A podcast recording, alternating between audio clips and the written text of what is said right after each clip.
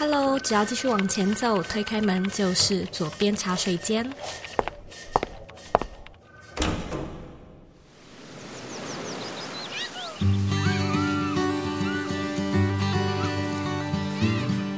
你现在在收听的是《左边茶水间》第两百零二集。在网络时代生存的我们，或多或少呢，都在网络上面看过激进的言论，甚至参与过激进的讨论。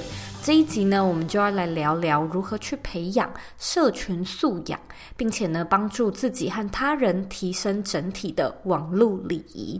虽然呢，我们经常会说网络是虚拟世界，但是呢，在虚拟世界发生的事情，其实都会真真实实的影响我们的感受和心情。因此呢，今天我会分享几个方法和经验，来一起探讨这个很重要的议题。那如果呢，你想要收看今天的文字稿，你可以呢。直接在网址上输入 c o e y k 点 c o 斜线培养社群素养，准备好了吗？Let's do it。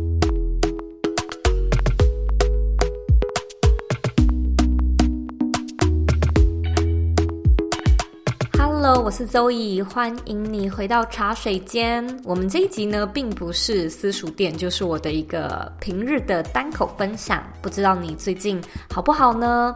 我最近其实非常的忙碌，因为呢，我们刚庆祝完左边茶水间满两百集的活动。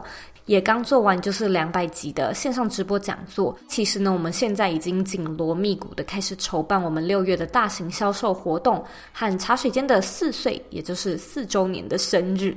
所以呢，这里先卖个小小的关子，但是也预告一下，如果呢你是新来的朋友，而且你对个人品牌经营感兴趣，想要打造一个不被地点限制，而且能够获利的线上事业，邀请你呢来领取我们的个人品牌力一小时免费课程。在课程里面呢，我会跟你分享经营个人品牌常见的错误、品牌变现的方式、行销心态的建立以及加速器的使用技巧。只要呢你在网址上输入 c o e y k 点 c o 斜线。B Y L M I N I，你就可以到报名页面去选择场次，然后预约报名。之所以不断的提醒你呢，就是因为我们六月呢即将会把个人品牌力这套课程下架，换成其他形式的活动，所以就是先卖个小小的关子。那如果你还没有领取的话呢，就尽情把握现在五月的这个机会。这其实呢也和我今天要讲的主题有不是直接，但是有一点点。关联或者可以说是缘由，就是呢，我们自从二零二二年开始，团队内部呢就试了蛮多种新的行销方式，例如说我们开了 TikTok。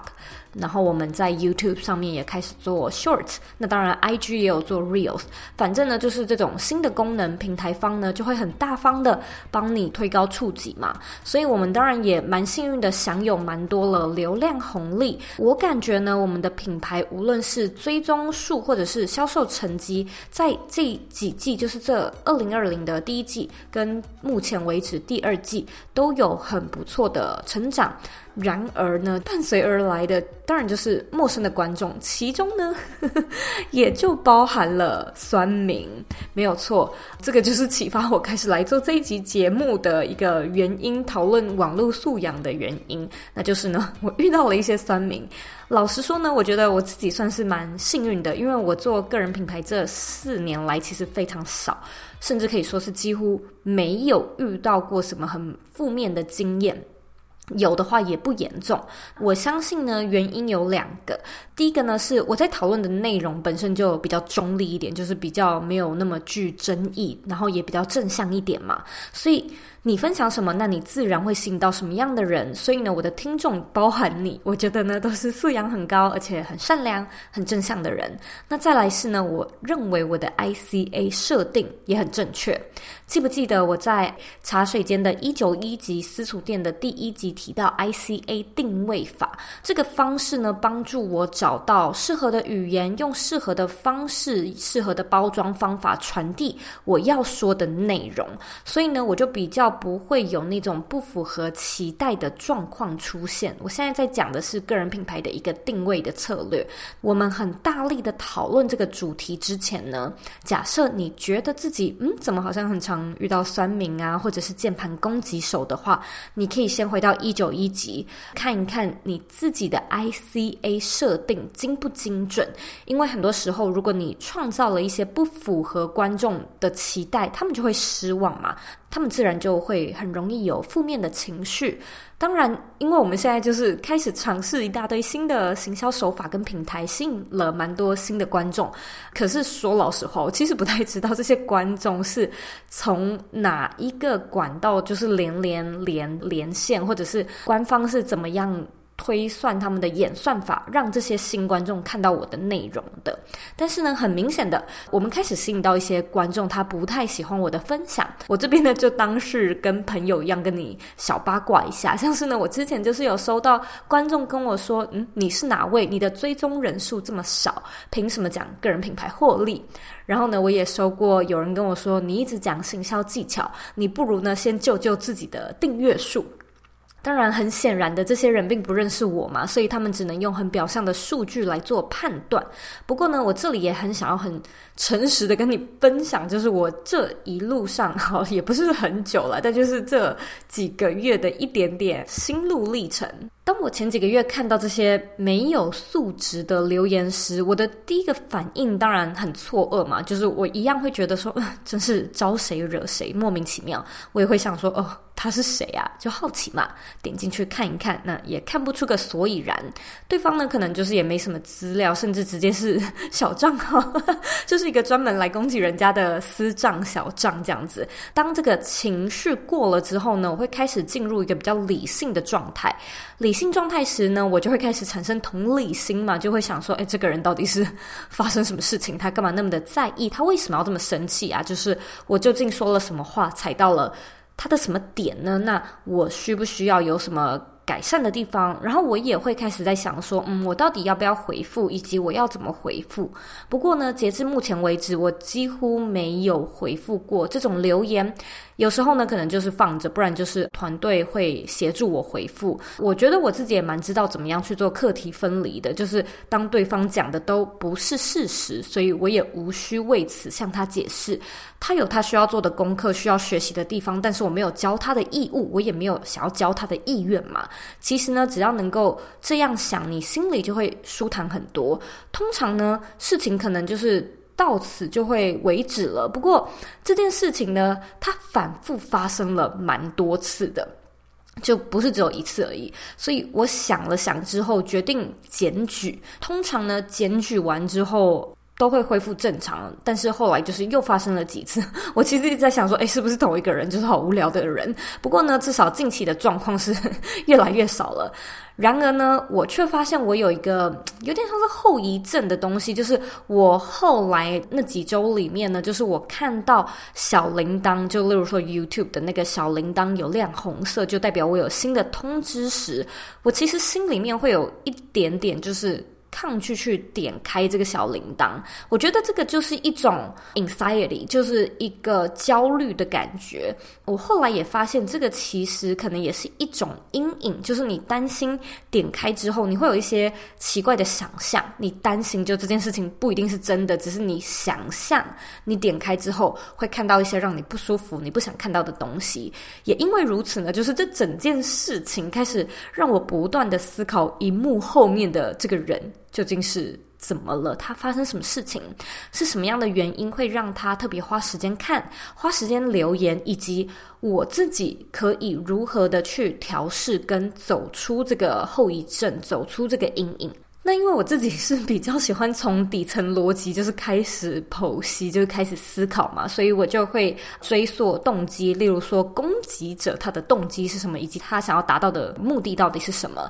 然后呢，我就是也顺便在网络上查了一些资料，观察了一些网络的贴文，我自己得到的结论是，这个行为背后的动机跟目的，其实都是为了满足情绪需求，例如说对于正义。理念和发表想法的一些需求，那这些都是所谓的想要被肯定、想要被认同的需求。那另一种呢，可能就是单纯的舒压需求。可能有一些人就是会专门来创一个假账号、小账号，就是为了可以在一个 lawless，就是一个无政府、一个无约束的时空背景中，匿名的去不必负责任何的后果。我是觉得没有错，在网络上面骂人是发泄情绪的方式跟管道之一，那我们每一个人当然都需要舒压，我们需要去做一些很轻松、很无脑，就是完全不需要花到脑力，就很。舒服的事情，但是呢，如果说你舒压的方式是让其他人痛苦，你真的是一个没什么素养的人。我这里讲没什么素养，并不是故意要讲得很带刺，而是呢，我们是可以很平静的去看看素养它背后的意思。例如说，没素养，它就是缺乏素质跟教养嘛。在什么样的前提之下，你会没有素质？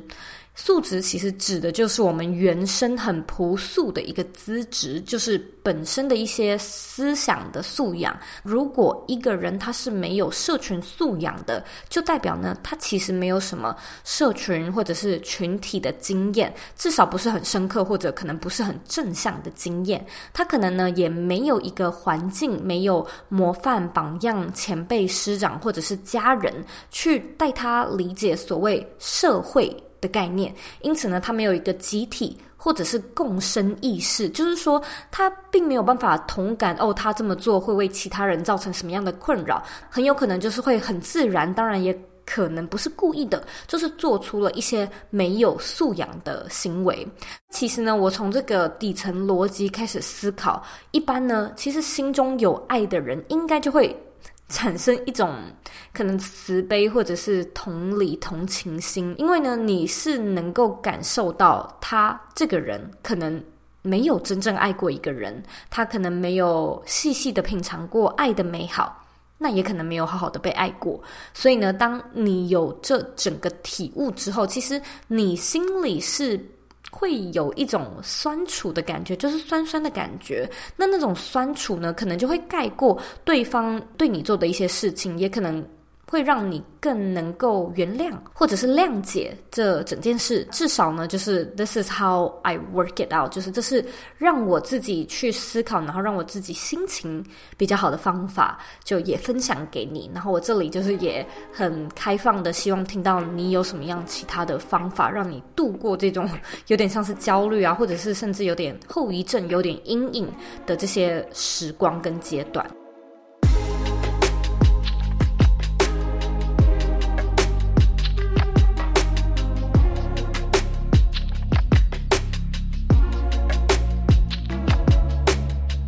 情时代生存的我们，远距工作的技能养成和个人品牌的建立会是全世界的必然趋势。你必须呢要为自己建立多元的收入组合，你也要养成能够数位化的工作技能。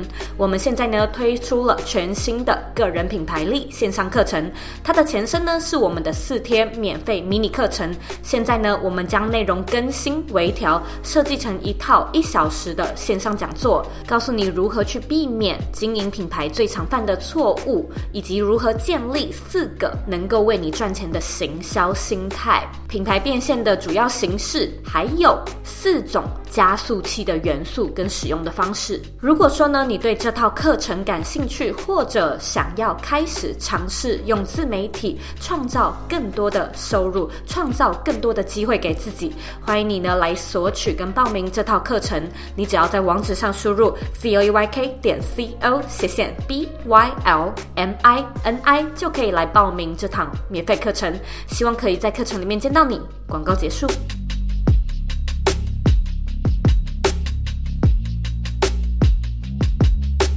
再来呢？我想要分享四个让网络礼仪跟社群素质降低的原因，以及呢，怎么样去反向思考来改变和提升这个状况。不过在开始讲之前呢，我想要顺便分享几个新的吗？也不算新啦，就是几个英文单字，我们呢就可以一起认识一些新单字。第一个单字呢叫做 netiquette。Netiquette，它是一个新创的单字，它的原意呢是 Internet Etiquette，Internet Etiquette，Etiquette 这个字呢，它的拼法是 E T I Q U E T T E，意思就是礼貌、礼仪的意思，比较像是礼仪啦，而不是 polite 那个礼貌。Netiquette。Netiquette 就是 Internet 加 Etiquette，所以它是 N E T I Q U E T T E。那它直接就是只说网络礼仪 Netiquette。如果你想要查任何呢跟网络礼仪有关的国外资料，你就可以打这个字。像是呢，我就是打这个字来查到一些相关的背景跟资料。那第二个字呢是 Netizen，Netizen，Netizen 这个字呢一样是新创的字，它的呃原意呢是 Internet。citizen. Citizen 呢这个字就是公民嘛，像是我是 Taiwanese citizen，就是我是台湾的公民。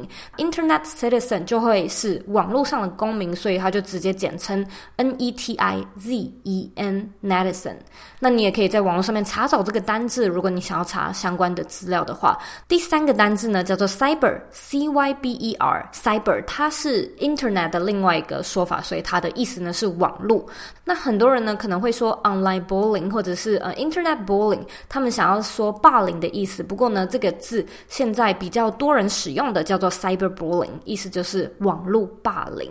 那你查 cyber bullying，C Y B E R B U L L Y I N G，你可以查到蛮多相关的资料。所以呢，如果你想要找一些相关的数据啊，或者是法条，你其实呢都可以用这些关键字去找找看。我个人也认为我们。其实正在从一个可能完全没有用网络，到现在百分之一，然后慢慢的百分之二，甚至未来我们其实已经差不多是百分之五十的人生，也不是人生啦，就是生活中有百分之五十是活在虚拟世界的。那我觉得我们未来会真的渐渐的朝完全元宇宙，嗯，百分之百全部都是活在虚拟世界当中，就是我们的肉体可能不会存在，或者是。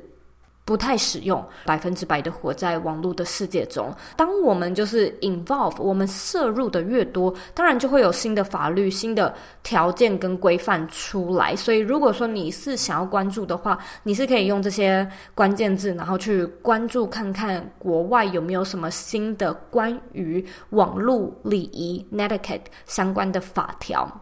那我们现在呢，就来看看有什么调整的方式。第一个是，其实呢，网络它是具有去人化的效应。去人化这个东西呢，英文称之为 dehumanize，其实就是字面上的意思。你可能忘了这些人，他都是人，因为你没有办法跟这个账号、这个人物。产生连结，那你自然会没有同理心嘛？就是你也比较难去意识到，说你说这些话其实很伤人，你做的这些行为其实是很伤人的。我相信呢，你应该有听过纳粹的例子，因为纳粹呢就是非常著名，利用 dehumanize 手法来让纳粹士兵对犹太人降低同理心。例如说呢，他们不会叫犹太人的名字，他们会。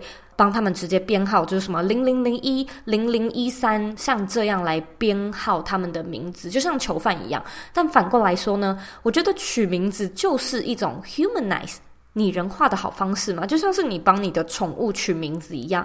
不晓得你会不会帮你的植物，嗯、来取名字呢？或者你小时候有没有帮你的玩偶取过名字？你是不是就能够感受到，诶，当你一帮这个物品取了名字，你似乎呢就赋予它情感，赋予它生命。所以，我认为，当我们有那种 想要在网络上面宣泄情绪的时刻，都是因为呢，我们将重点放在事件，而非与这件事情有关联的人身上。也就是说呢，你会觉得，哦，我是对事不对人，因此我们可能就是会更。放肆，或者是更大力的批评，或者是使用比较激进的字眼，因为我们感觉自己是在针对事件，呃，针对事情说事实，发表自己的意见。那当然，我相信生活中有很多很多时候会需要我们采取这个对事不对人的策略跟手段。不过，你有没有想过，究竟为什么？究竟是什么原因？让你会需要在网络上面需要对事不对人的发表你的看法呢？假设呢，你发现这可能只是为了去满足你对于正确或者是正义的虚荣心，那你其实呢就只是在假对事不对人之名去行。就是所谓的去人性化之时嘛，你就只是为了去满足自己的个人利益而已。因此呢，我的观察是，我觉得网络上面有太多人滥用这个所谓对事不对人，或者是矫正社会的名义来炮轰和攻击一件事。其实我们在这个时候是可以暂停一下，我们可以打住脚步，我们脑中呢可以想象一下这个事件里面有参与到有关联的人，想象这个人。他的名字，他的生活，他的一天，你或许呢就会发现，你其实不必用到这么锐利的字眼来评论一件其实与你不太相干的事情。因此呢，我的第一个建议是，哪天呢你看到某一个人的作品啊，或者是言论，然后你觉得想要批评，或者呢你心里面产生嫉妒心，你可以呢在脑中马上的想想这个人的长相。然后想一想这个人的名字，其实呢，你就可以稍稍的走出 dehumanize 的状况中。第二个状况呢是，其实虚拟世界会让我们有一个假想的保护伞，就是我们会经常忘了你在网络上所做的各式各样的决定跟选择。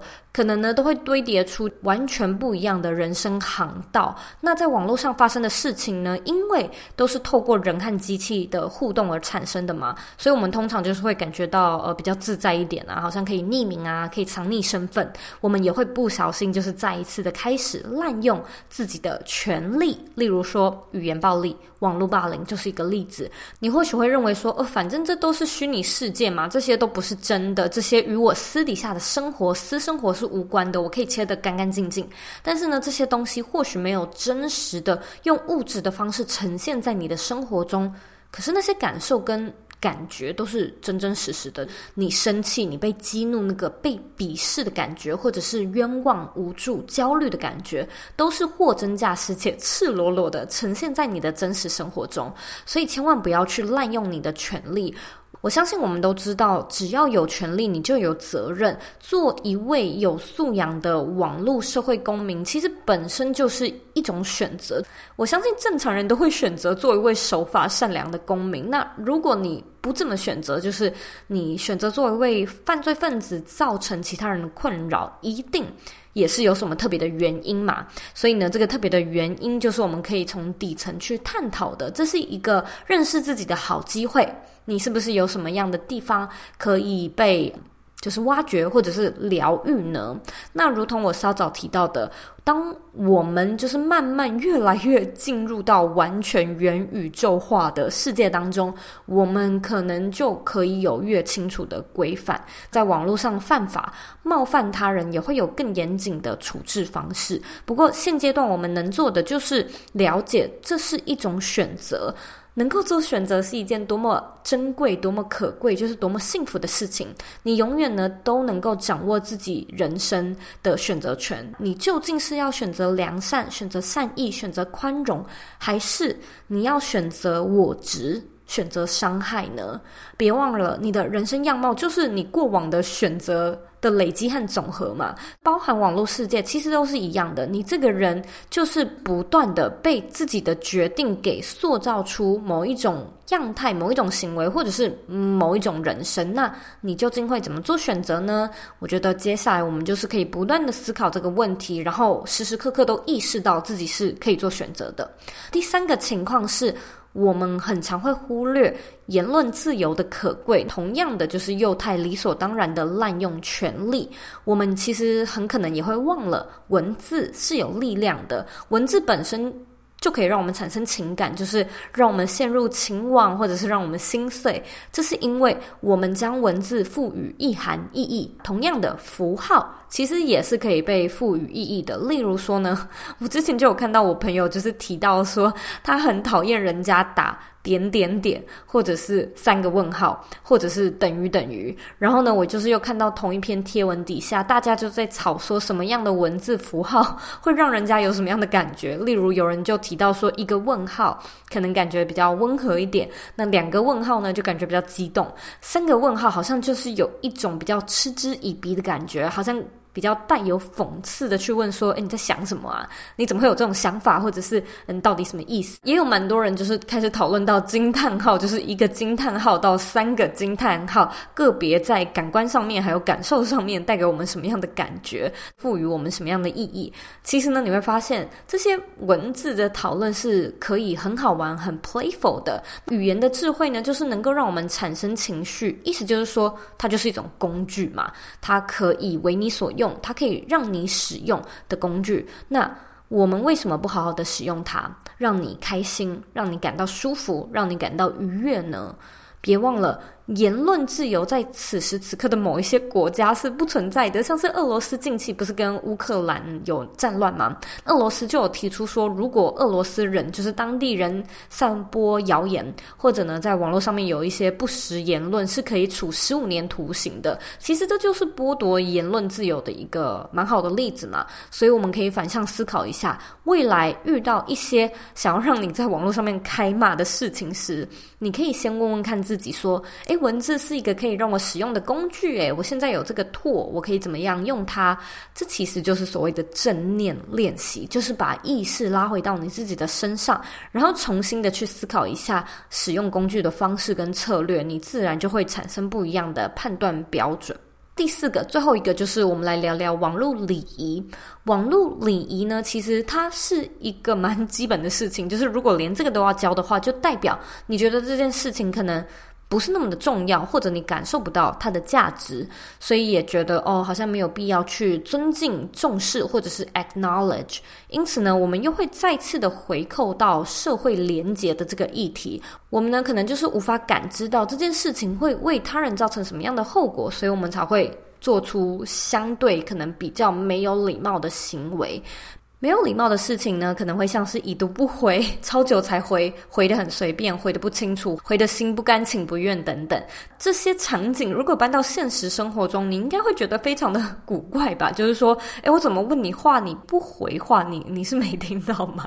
就是很很奇怪。像是呢，我之前听到了一场唐凤他在女力学院的演讲，他是讲到时间管理的时候，就是唐凤政委他就说他会用番茄钟工作法来。工作，所以呢，他会非常专注，就是有一个很专注的时间，也不会回讯息。主持人就问他说：“诶，但是政府机构应该是很忙碌的。”不会有一直要回讯息的状况吗？那是怎么样解决的？唐凤就说呢，所以一定要事先的沟通，或者是事后说明。事先沟通呢，就是那些长期跟你一起工作或者是生活的伙伴们，你就是要告诉他们说，诶，我通常上班的时候会每半个小时才会回一次讯息，或者呢，我每两个小时才会回一次讯息。那事后说明呢，就是你过了一段时间都没有回，你至少也要讲一下，说，诶，抱歉，我上个周末去露营，所以没有收讯，或者呢，哦，抱歉，我上个礼拜在忙一个专案的结案，所以我一时漏看了讯息等等。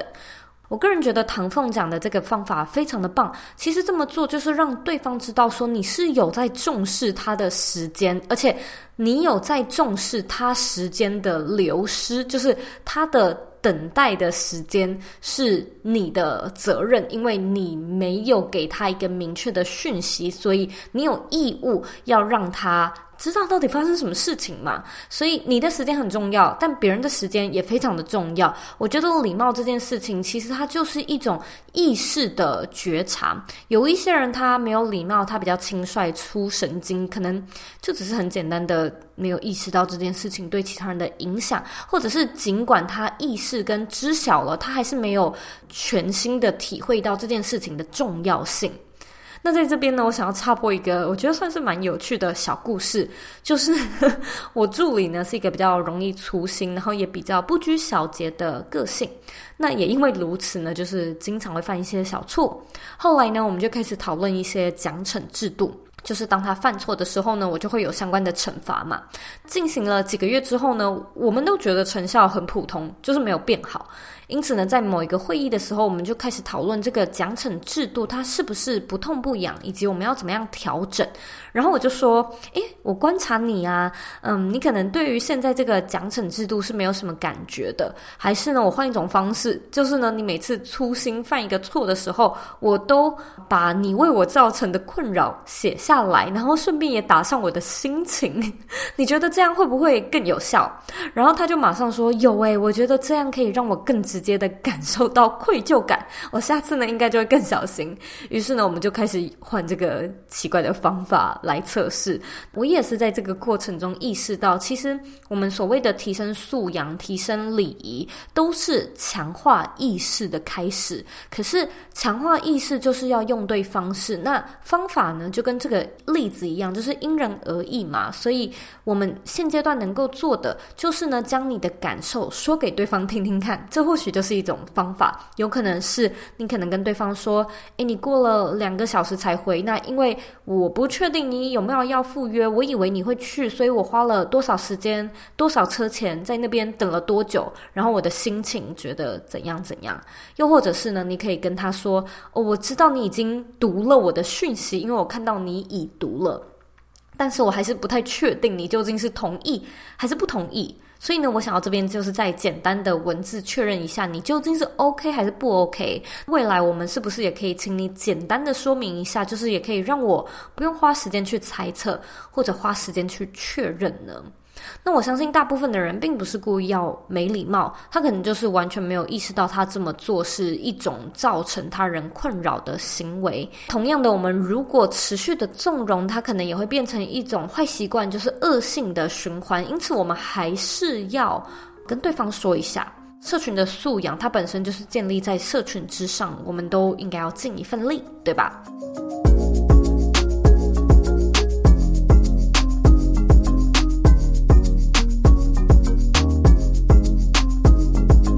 所以呢，我们今天简单的做一个重点整理。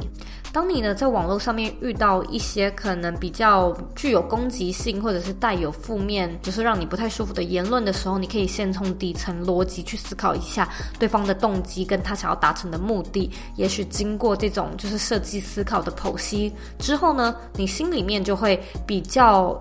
有宽容心哈，比较有慈悲心，也会比较能够谅解这一整个事件跟他的行为。那再来的话，我们其实有几个造成网络素质不好的原因跟调整的方式。第一个就是网络其实是具有去人性化的效应，就是 dehumanize。那我们也可以就是在这个过程中呢，尽量的去想一想，对方其实就是一个有血有肉、真真实实的人，然后想想他的名字、他的长相，在脑中。想象这个人的脸，他的模样，他的一天，我们就可以稍微从 dehumanize 的状况中走出来。那再来是，我们也要去理解，我们在网络上做的所有选择，都一样是可能会堆叠出你完完全全不一样的人生航道。所以，你到底要怎么样去做选择？你到底想要你的人生的样貌为何？你想要过怎么样的一生？其实，你的一生就取决于你怎么过你的每一天嘛。那再来呢，我们可能。也经常忽略言论自由的宝贵，然后我们也很常就是滥用语言的工具。其实呢，语言它本身就可以为你所用，你可以就是利用正念的练习，把意识拉回自己的身上，然后重新去思考你要怎么样使用语言、使用符号。最后一个网络礼仪呢，其实就是我们一直讲到的那个 netiquette，不要在网络上面已读不回啊，超久才回这种回的随随便便、不清不楚，其实都是造成人家等待，造成人家心中胡思乱想，或者是造成人家就是。pending 就是 hover 在那边的一个蛮困扰的事情，这可能也在诉说着你没有重视人家的时间。可是呢，反过来说，如果你遇到其他人对你做这件事情，你应该也要很理智，而且很友善的告诉对方，因为有的时候对方他可能也不是故意的啦，就是没人告诉他，所以他也不知道。那我们既然都是网络公民，我们应该呢就要比较宽容的看待这件事情，然后顺道呢一起培养 cultivate 嘛，一起培养跟教育这整个文化。所以，究竟要怎么样提升跟打造社群还有网络的素养？其实我觉得就是从刚才一直说到的有意识的觉察和做出正面的决策开始。当我们的行为呢都是建立在正面的决定上面，其实这个文化啊，它就会被慢慢的打造出来。其实呢，任何一种文化都是从这种小地方开始的。例如呢，你可能现在会对某一些国家的人有某一些刻板的印象，就是什么法国人很浪漫呐，日本人很团。节啊。那这些其实都是从个体，就是每一个人有意识的觉察，然后做出相对应的决定而形塑出来的一个文化。那网络上的文化呢，同样也是这样子，就是慢慢的被形塑塑造出来的。所以呢，我也希望我们都可以一起携手建立一个比较永续而且正向的文化，让这个世界变得更美好一点。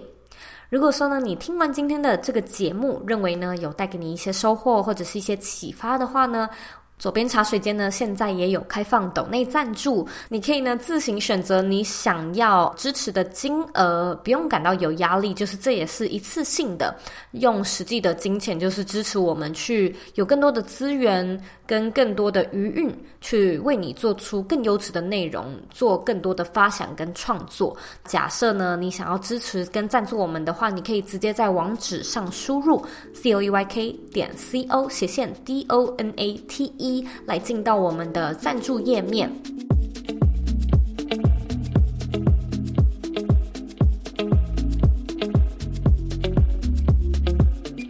现在呢，我也要来阅读我们今天的听众留言。今天的听众 ID 是 Queen 一二二一五二零，他在一年前呢留说个人品牌经营的重要性，给了五颗星。我非常非常认同何泽文的观点。刚好是新认识的年轻同事就在网络上 Google 我的名字，我自己也好奇的查了一下过去几年的一些足迹，确实呢都留在网络上面，非常的可怕。幸好呢没有过度的夸大。自己实话实说，又被别人确认真实性，反而会被尊重。开始慢慢经营个人的社交平台，尽可能的传递比较有价值且舒服的内容，也会让人发掘自己不同的面相。非常感谢今天的这位听众的留言。我其实觉得今天的这个留言跟我们这一集就是二零二集在讲的内容蛮可以呼应的。你网络上面所有的任何言论，你都不要以为不会有 consequence，其实这些东西都会留下嘛。我们都是足迹，然后人家可能也会用这种比较表象的查找的方式，就是来判断你这个人要不要 hire 你，要不要跟你当朋友等等之类的。所以网络世界已经是我们的第二个世界。我相信我们大概已经百分之五十的生活都完全相融，甚至是。取代了现实的生活，我个人觉得这是一件蛮可惜的事情啦。但这个可能就 留在下次再聊。如果说呢，你听完这一集的节目，觉得有带给你一些收获跟启发，我也希望呢，你可以像今天的这位听众一样，帮我呢到 Apple Podcast 上面打星评分，还有留言。那在留言的时候呢，我希望你可以留下你正在收听的集数文字，或者是像这位听众一样，就是留说何泽文，也就是我们这一集的来宾等等。之类的，嗯，留下集数跟重点呢，可以让我比较好去判断说，哦，你喜欢哪一集，或者是不喜欢哪一集，原因是什么？那我这里呢，也可以比较更好的去做未来的规划跟内容上的优化。那别忘了帮我按下订阅键，然后呢，把这个节目分享给身边你认为会有需要的人，或者你认为很重要的人，或者你认为需要被教养网络素质或者是社群礼仪的人。我们现在呢，在脸书上面也有一个私密的社团，你可以呢在网络上面搜寻，或者是脸书上面搜寻“理想生活设计”，就可以找到我们这个脸书社团。我们在社团里面呢，讨论有关个人品牌相关的内容。如果说呢，你对这个主题感兴趣，也欢迎你呢加入我们这个大家庭。假设呢，你还有任何其他想要听的主题，或者想要我邀访的来宾，你可以呢到我的 Instagram 上面找到精选动态，有一个叫做许愿池，在上面呢留下你想要我说的主题，想要我探讨的议题，或者是想要我邀请的来宾。那假设你还有其他的问题，你一样呢可以回到我的网站，或者呢到 Instagram 上面跟我互动。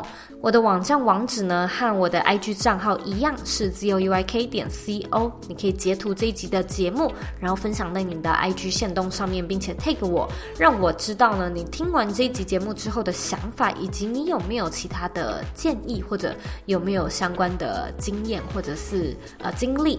我非常期待听到你自己的故事。那如果你也有同样的遭遇的话呢，你也可以跟我分享一下。最后的最后呢，我知道你是非常忙碌的。我也知道呢你可以选择去做很多很多其他的事情但是呢你却选择来收听这一集的节目而且还听到最后。我真的是非常非常的感谢你。现在呢我也想要花一点时间跟你说你是你人生的负责人。你有权利也有能力去过你真正热爱的人生。我们下次见喽